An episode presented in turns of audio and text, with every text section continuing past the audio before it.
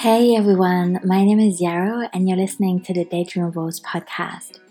Thank you so much for joining me. I'm kind of fresh out of a really beautiful conversation that I'm sharing right away, which to be honest I don't usually do. And and I also want to say sorry. I have a really big backlog of beautiful interviews that I have already recorded, and I think my injury this year just kind of threw me off a little bit of my scheduling thing, but I promise they're all coming out over the next, say, 8 to 10 weeks. And today I want to share this one because my guest Jamie is offering um, a really cool workshop this Saturday about decolonizing food. And I thought some of you might want to know about that. And also, it's just nice actually to publish a conversation right away um, after the fact. So I hope you will enjoy that.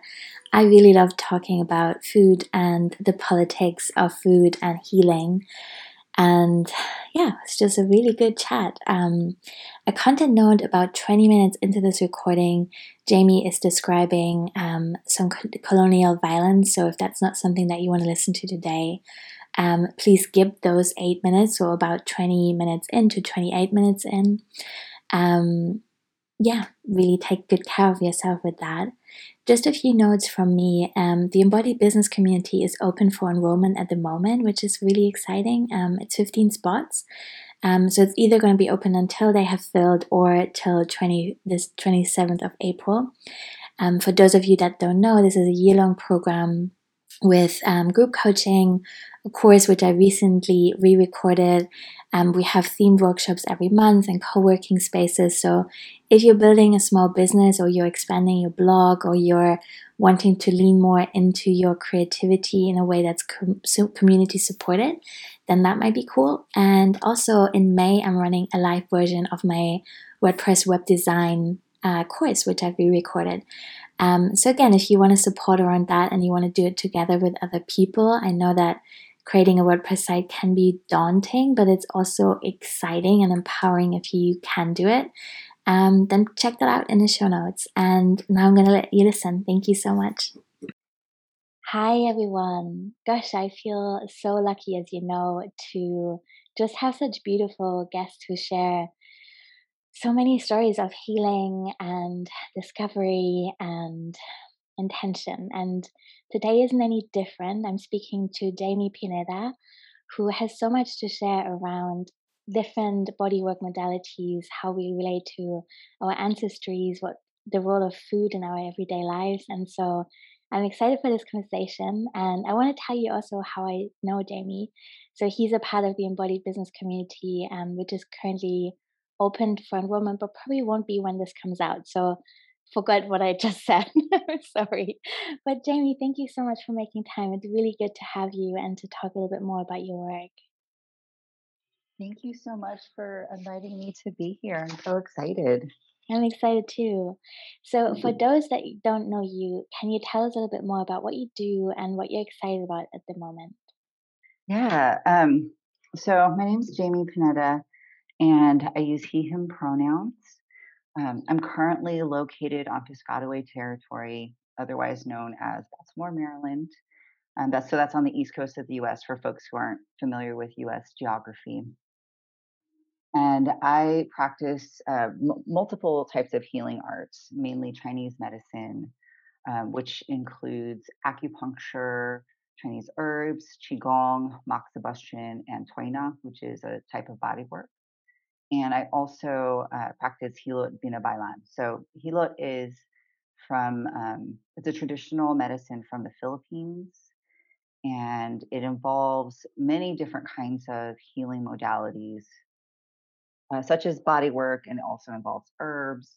Um, involves divination like there's more of a spiritual aspect to it than what my chinese medicine training has been um, and uh, I I really like that is a fairly new part of my of my practice. So that I started uh, training for at the beginning of 2020. Um, and right now, because it's it's pandemic time, um, I haven't been doing treatments in person. So my work has been completely virtual, which has been very interesting. Um, but we there's still so much of the medicine that's available that way, which is really great. Yeah, what a time to make a big shift in the work that you do. And I, I've really loved witnessing how you move things a lot uh, online and how, um, yeah, how adaptable and creative you've been with that. So that also kind of really elegantly leads me to my next question, um, which is heavy in a way. So you can take this anywhere you like, but I would love to hear what your experience of the pandemic has been like so far and how it's changed your work. I mean, you already touched on that, but maybe there's more to say on that. So, on just like a very literal level, um, like a very material level, it like I basically like when the pandemic hit, lost all of my jobs. So I was working in a few different clinics in DC, and they closed down uh, for quarantine. And at that time, we didn't know if any of them were going to open up or when that was going to happen. Uh, especially because a lot of the clinics I was working in were community style, so it was multiple people being treated in the same room, um, indoors. So as you can imagine, that's that's a really hard thing to do safely um, while we're in a pandemic. So after those clinics shut down for a little bit, um, it just got me thinking like, okay, like I really need to pivot my work. Like we don't know how long the pandemic's going to be happening. So why not take this as an opportunity to reshape everything that I'm doing um, with a lot of longevity and adaptability in mind, which um, led me to all of the online stuff that I've been doing, which includes one-on-one one-on-one work and also includes a lot of classes, um, mostly qigong classes. So that's how it. So that's how it looks right now. Um, I'm also going to be releasing a podcast later on in May or June uh, as a way to get folks more information about this medicine. Um, the information that I've been sharing through social media it's like social media has been a really great way to do that, but I just feel like I can't get into that material as in depth um, in that particular format. Like it's a it's a great way to spark people's interest, but when we're talking about traditional medicine, um, a lot of times it really requires a, a big paradigm shift, and it's hard to give that justice um, with little little posts on Instagram or Facebook. Yeah, absolutely. That resonates for me so much. And yeah, as you know, I love social media as well because I really want to have more headspace to listen. I really used to love um, taking a podcast on a long walk, and I'm not walking at the moment, I'm just sitting in my garden listening to, gosh, maybe 20 podcast episodes a week. It's really my main medium, and I'm so happy to hear that you're gonna publish one. I'm super excited to to listen to that and share it with other people. And I think it's just such a beautiful medium that gives conversations so much more depth. So, yeah, that's amazing. And also, I feel the grief of not being able to have community clinics in the same way at the moment. I used to go to one in Brighton, and there was something so interesting and magical about sitting in a circle with needles in your body together with other people. So, yeah, but Yeah, the right? I miss it. yeah, me too. Yeah, what are you wishing for in this transition as you're as you're kind of thinking about what's next for you? Well, um, what has been, I guess, like a hidden blessing in the pandemic is seeing how much everyone, uh, because they can't go out as much, they're going inward. So I'm seeing a lot more conversation about wellness. I'm seeing a lot more conversation about people connecting to ancestral medicine. Uh, my own community and myself and like like greater community, I think, are realizing, oh, like our ancestors have survived a lot of shit. Like we all come from lines of people that have survived horrendous things. And so there's wisdom in that, and there's stories in that, and there's learning to be had. Um, and we're also like realizing where our current um, health systems or ways of relating to medicine and wellness are not complete or they're not serving us as fully as they could be. So, um, so I just I think that's really it's it's this is a really hard time, but I also see a lot of opportunities for transformation because we don't we don't have a choice. We have to do it. Yeah, I was nodding along a lot with that. That's so true. Um, how did you first get into the healing arts? I know um, such a beautiful thing to be able to do, and I wonder how, yeah, what made you choose that path? So I came I came to the healing arts. I think like a lot of people come to healing arts, which is as a patient. So um, before I was doing healing work, I was working in nonprofits. Um, I had a my dream job at the time in my early twenties.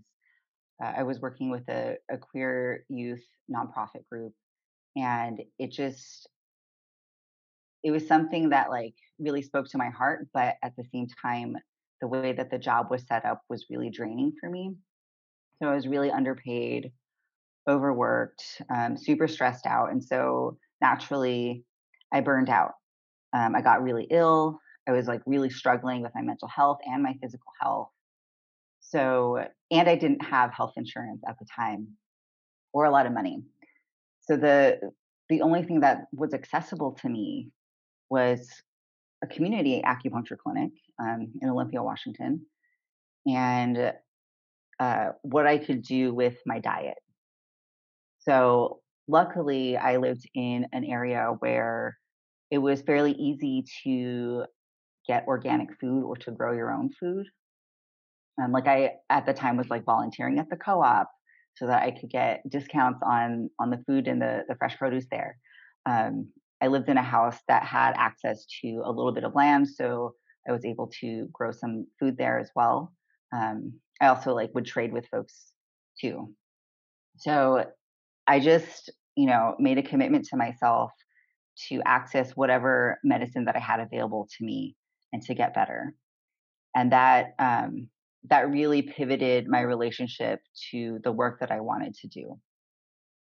So, starting out as an organizer and just realizing that that particular type of activism was not healthy for me and during that time and in the way that I'm engaging in it.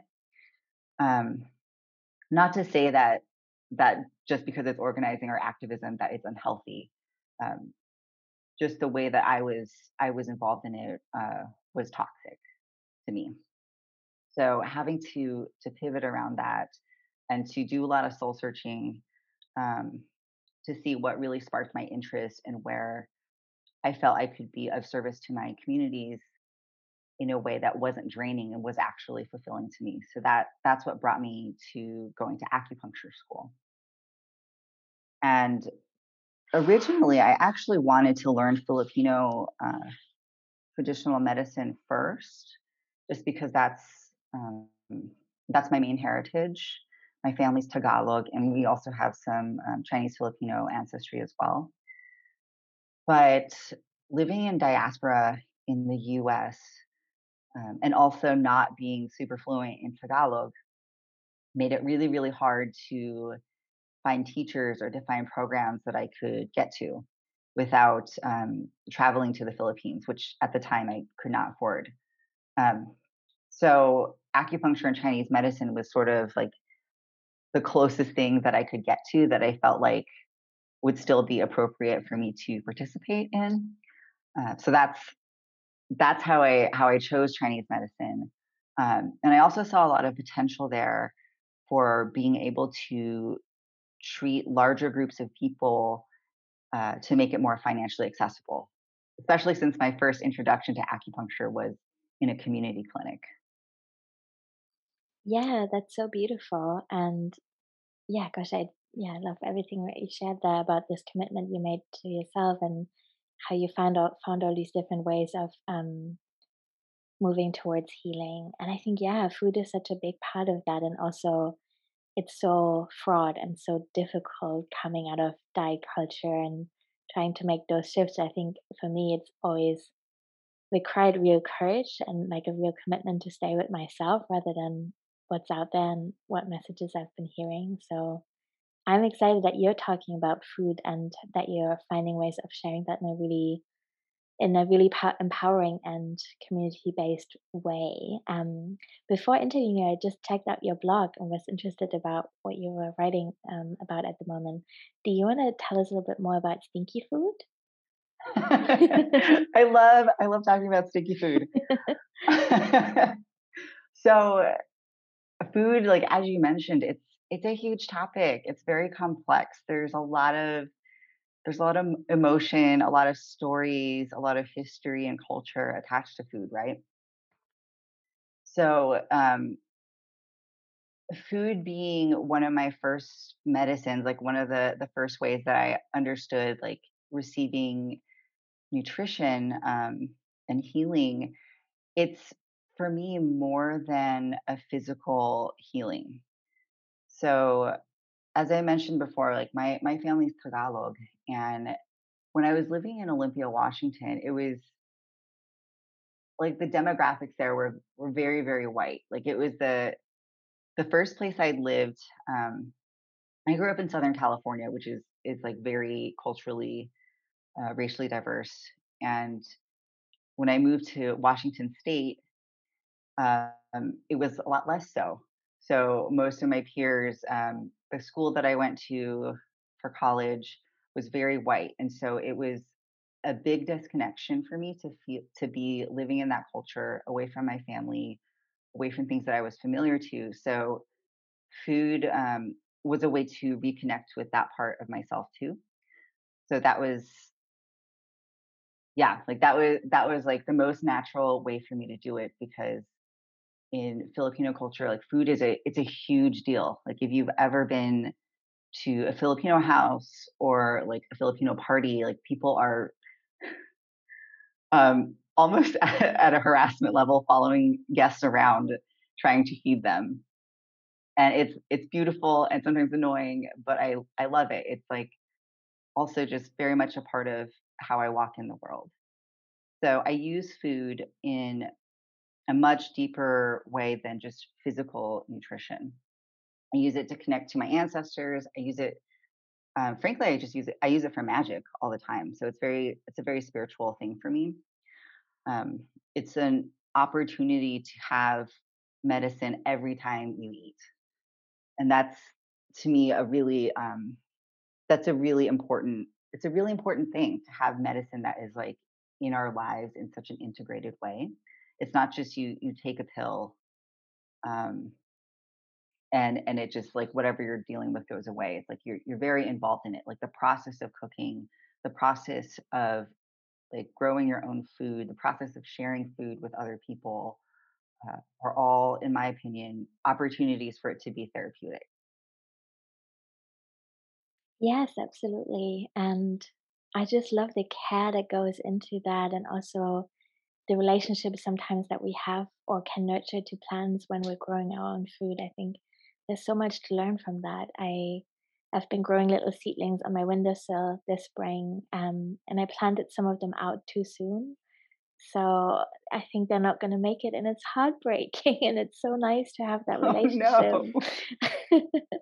um, and to just yeah see how that evolves. And also, I think you're totally right. There's so much magic in food and ritual. And I think it's also a really beautiful access point to work with our inner child in a way when there's younger parts of ourselves that feel just disconnected or neglected. I think I just love making my favorite childhood foods for comfort for myself and just be like, yeah, you know, these things are still available even if I haven't seen my family in over a year and there's still a connection. So that's really cool. Totally. Yeah. Um, I neglected to to mention the stinky part of that whole blog, which is probably like the most interesting, sexy part.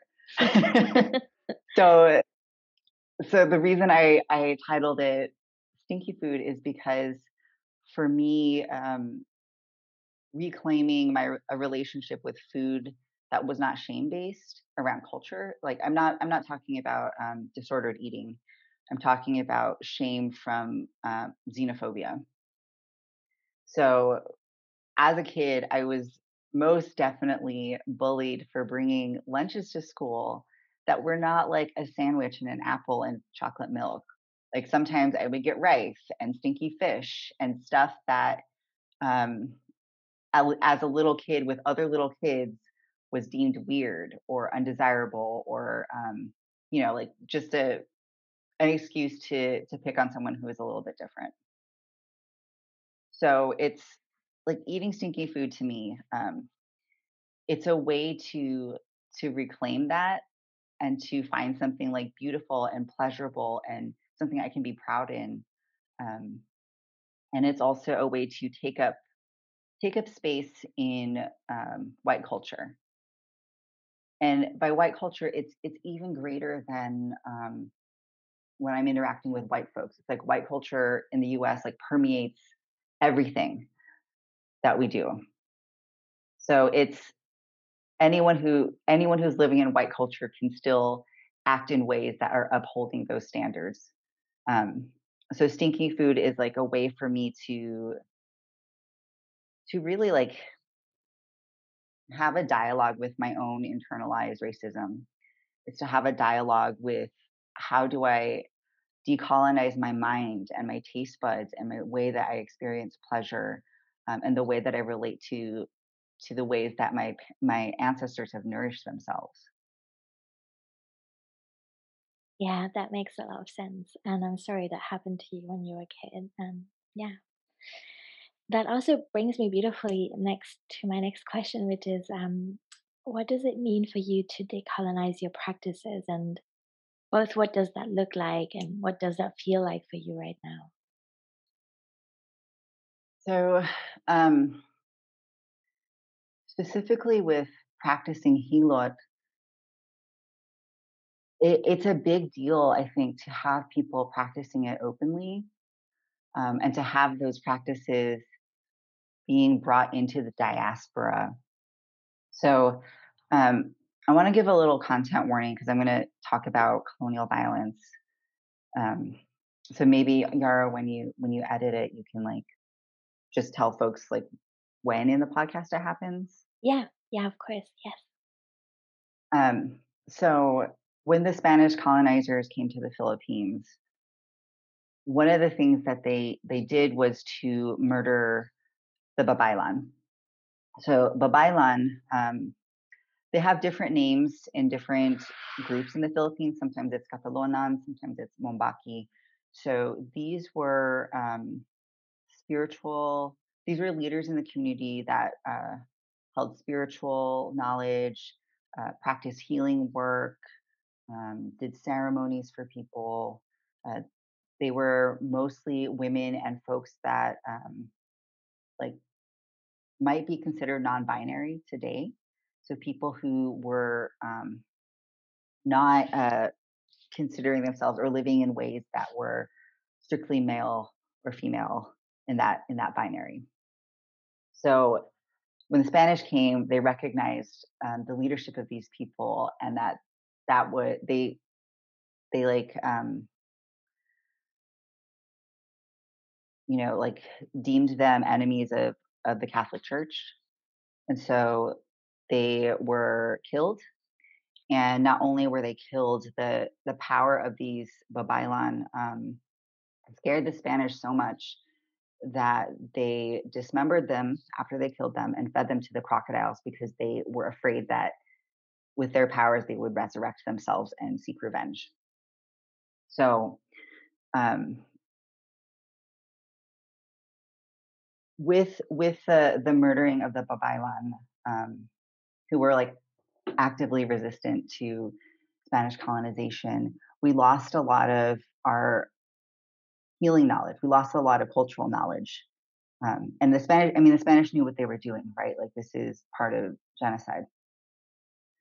Um, and a lot of that information had to go underground so that people were practicing in secret, or it had to syncretize with Catholic beliefs. So instead of, um, for example, worshiping um, indigenous deities or spiritual figures, that focus gets diverted to saint worship um, or worship of the Virgin Mary.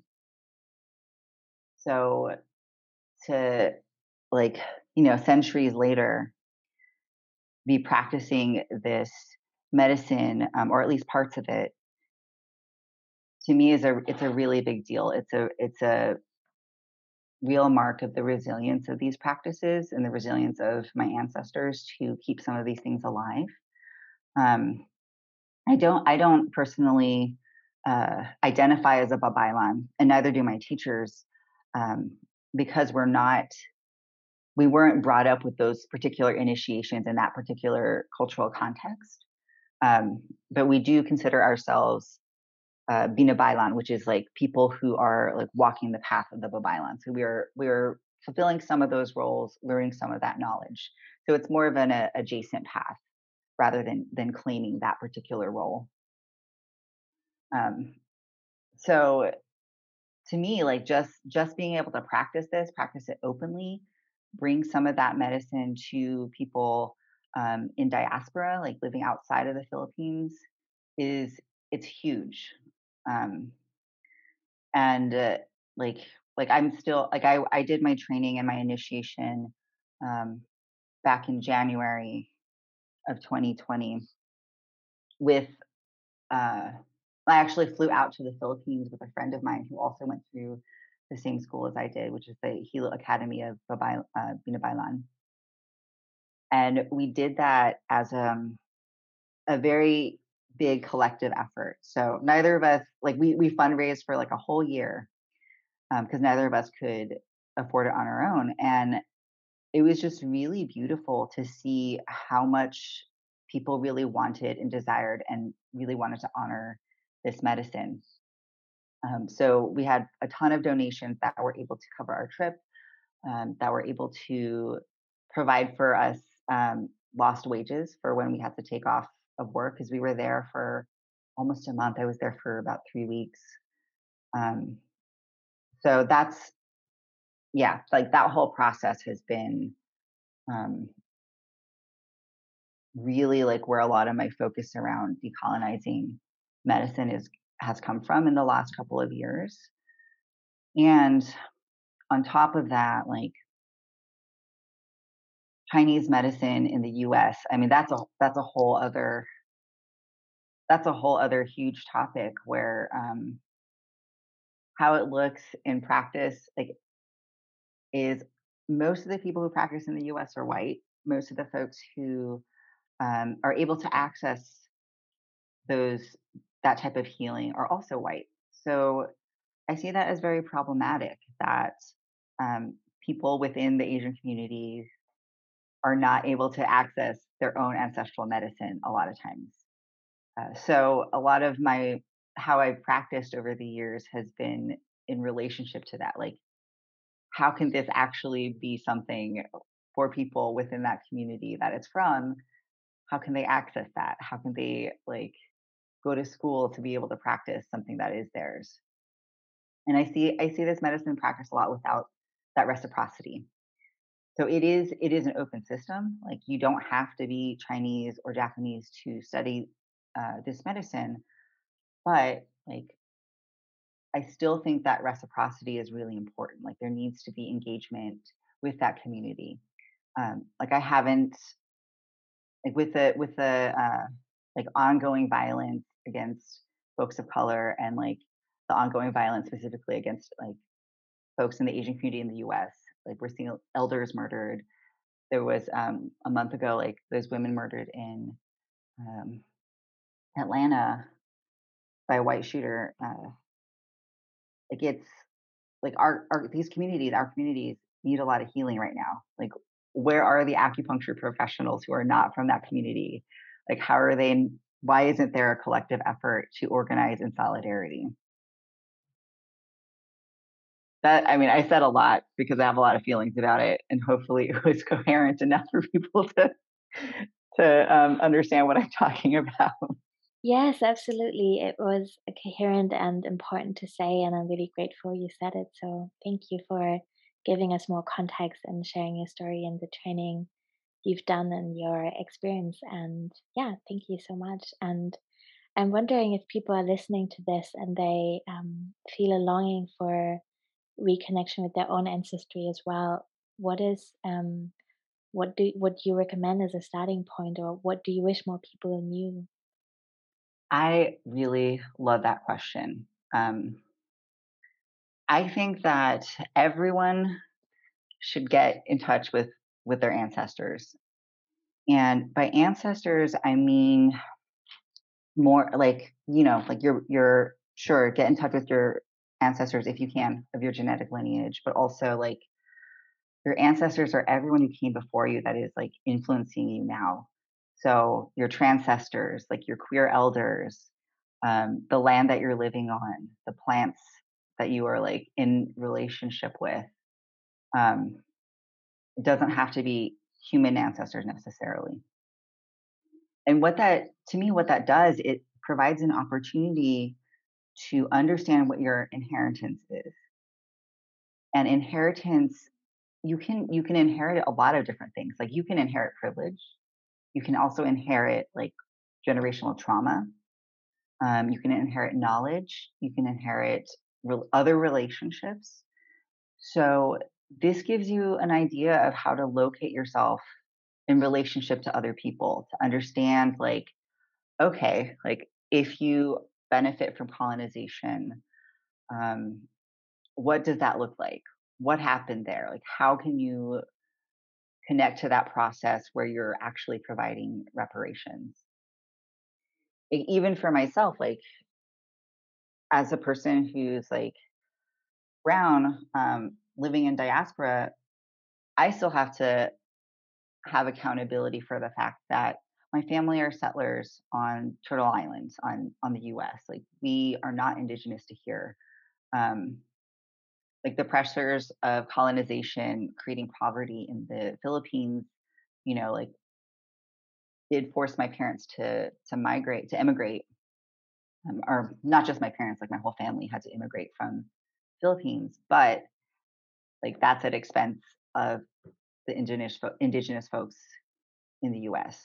So understanding the complexity of different kinds of relationships, different re, um, re- different kinds of relationships to colonization that exist even within my own lineage and within my own experience, I think is really important because um, it informs the way that I'm interacting with people. It informs the way that I shape my work um, it it informs the way that I think of accountability.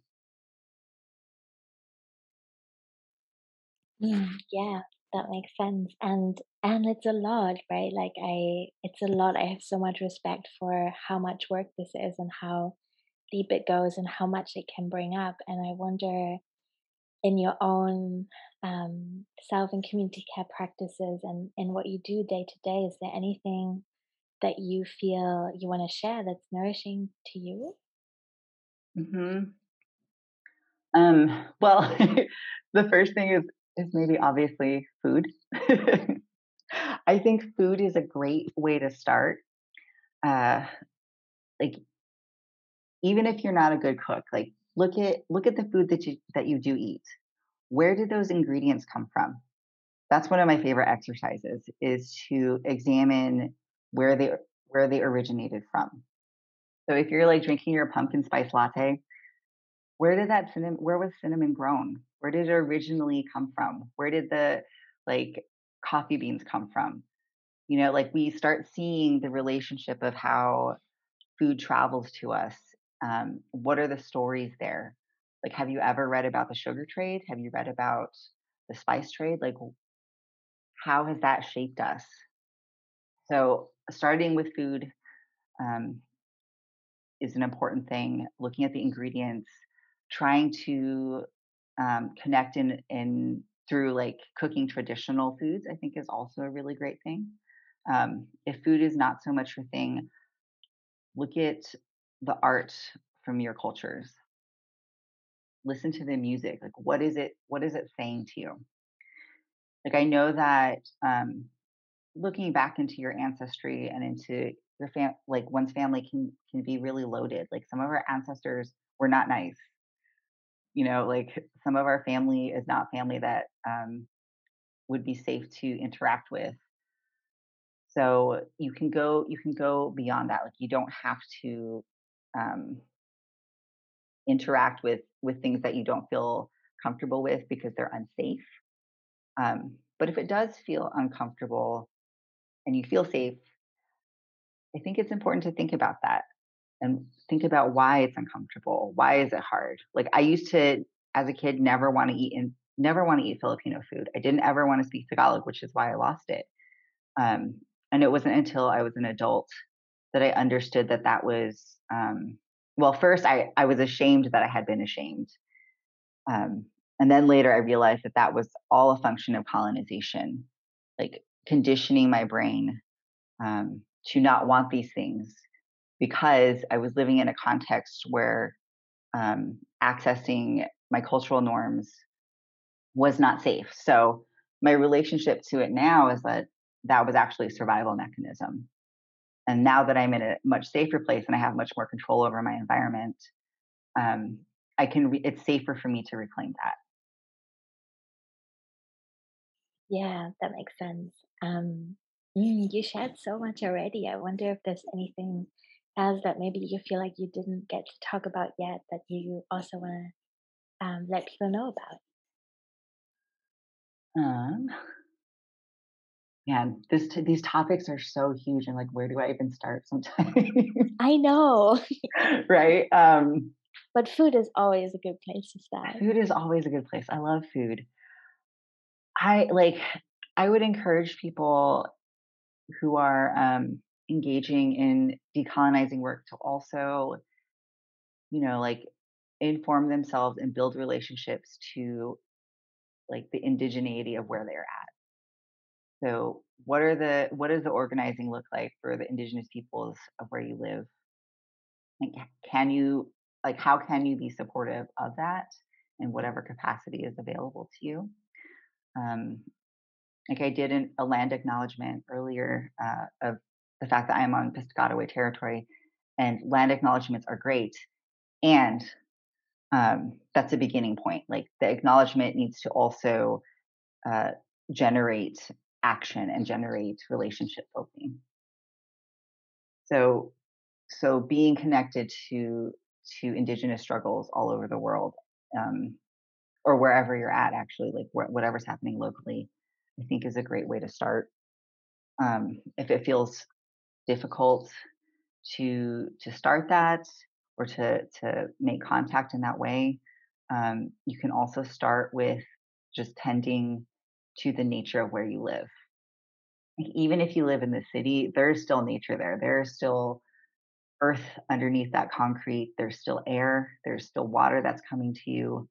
Um, tending to nature, tending to an earth that we are sharing, I think is another way to um, have a relationship with decolonization.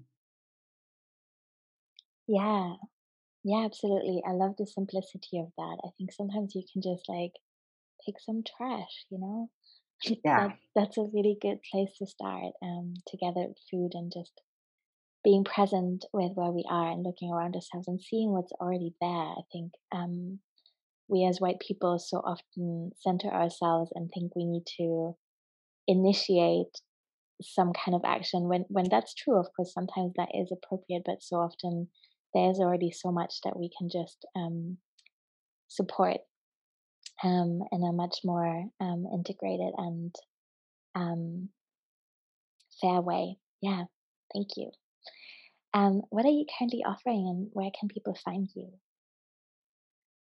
So um, the next projects that I have coming up, well, one of them is like it's going to start probably before the before this podcast episode comes out. But I am doing a talk on the 17th called "Sarap: Decolonizing Medicine Through Food," and um, I love doing that talk. And it's it is what what the title is. We're just going to be talking about food and and ways to um, decolonize our diet, uh, decolonize medicine through our diet. Uh, and that leads into a much larger program called Kitchen Magic.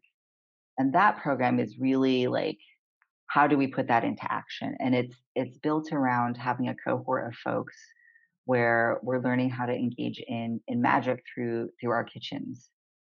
And to me, magic is about um, transformation. It's about relationships, uh, and it's about empowerment and getting connected to um, our spirituality by by connection to our ancestors.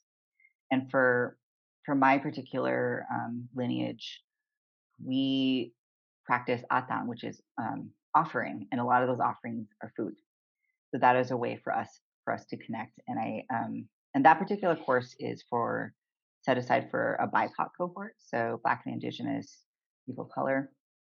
Um, simply because like a lot of us um, have experienced our stinky food moments, have experienced um, alienation or bullying uh, um, because of of the way that we eat or the way that uh, we live our our culture. So beyond that, I am offering one-on-one sessions of virtual hilot, which is um, what I'm doing online is is I'm not just so much doing the body work because that's that doesn't really make sense for me to do online, but I'm doing more um, divination work for folks on one on one with Hilot. And I'm also practicing Chinese medicine online as well. Um, right now, I'm only licensed in the DC and Maryland areas. So uh, that for that particular modality, that I can only see for folks who are residents of those areas. Um, but those sessions are really tailored to uh, whatever whatever the client wants to work on and what feels easy to them. So it might be we're doing herbs, um, herbal consultations. We might be doing qigong, which is um, a movement, a type of movement medicine. Um, we might be doing lifestyle medicine. So looking at like your habits around sleep or your habits around like when you eat or exercise or just how you go about your day. There's ton like Chinese medicine is so good at preventative medicine and integrating all of that into our daily lifestyle. Um, and then I also will sometimes prescribe like self massage or or acupressure for folks. So kind of depends on what people want to work on um, for that. Mm-hmm. Cool. Um, we'll link to that in the show notes. And yes, oh my God, I just want to just highlight again what you said. I think there's um, so much preventative beauty in Chinese medicine. I had a little bit of support around healing my broken leg, and I was just blown away with how beautiful it was to really be listened to and to have this like full, full body, full being intake where we really looked at all these different aspects of my life, and especially in the sharp comparison of this experience I had in hospital, um, which was what I needed at the time. You know, I needed to, I needed surgery, I guess, um, and and it was so beautiful to be able to have that additional support as well. So I really wish that for everyone. I wish that was, um, that was just a part that everyone could access, and I'm excited that you're offering that and you have found such beautiful ways of making that more accessible. So, yeah, I'm excited for people to check that out. Jamie, thank you so, so much for everything you shared today. I'm really excited to bring this out. And um, yeah, thank you. I'm really, really grateful. Thank you. I'm so glad that you mentioned your experience after you broke your leg because it's that's the paradigm shift that I'm talking about where we ask about we ask questions about the whole person and it's not like you're not just the injury, right? Like yeah. they probably asked you about your sleep, like what how you poop, you know, like all these things that seem unrelated to a particular condition, but really it's like it's all it's all connected. Yes, I can confirm my poop was discussed in depth and it was really important. yeah, I'm so glad. Poop is, has a lot of information. it does. yeah. especially if you're coming off of um, pain medication. It's so intense. Oh yeah. Thank you so much, Jamie. This was amazing.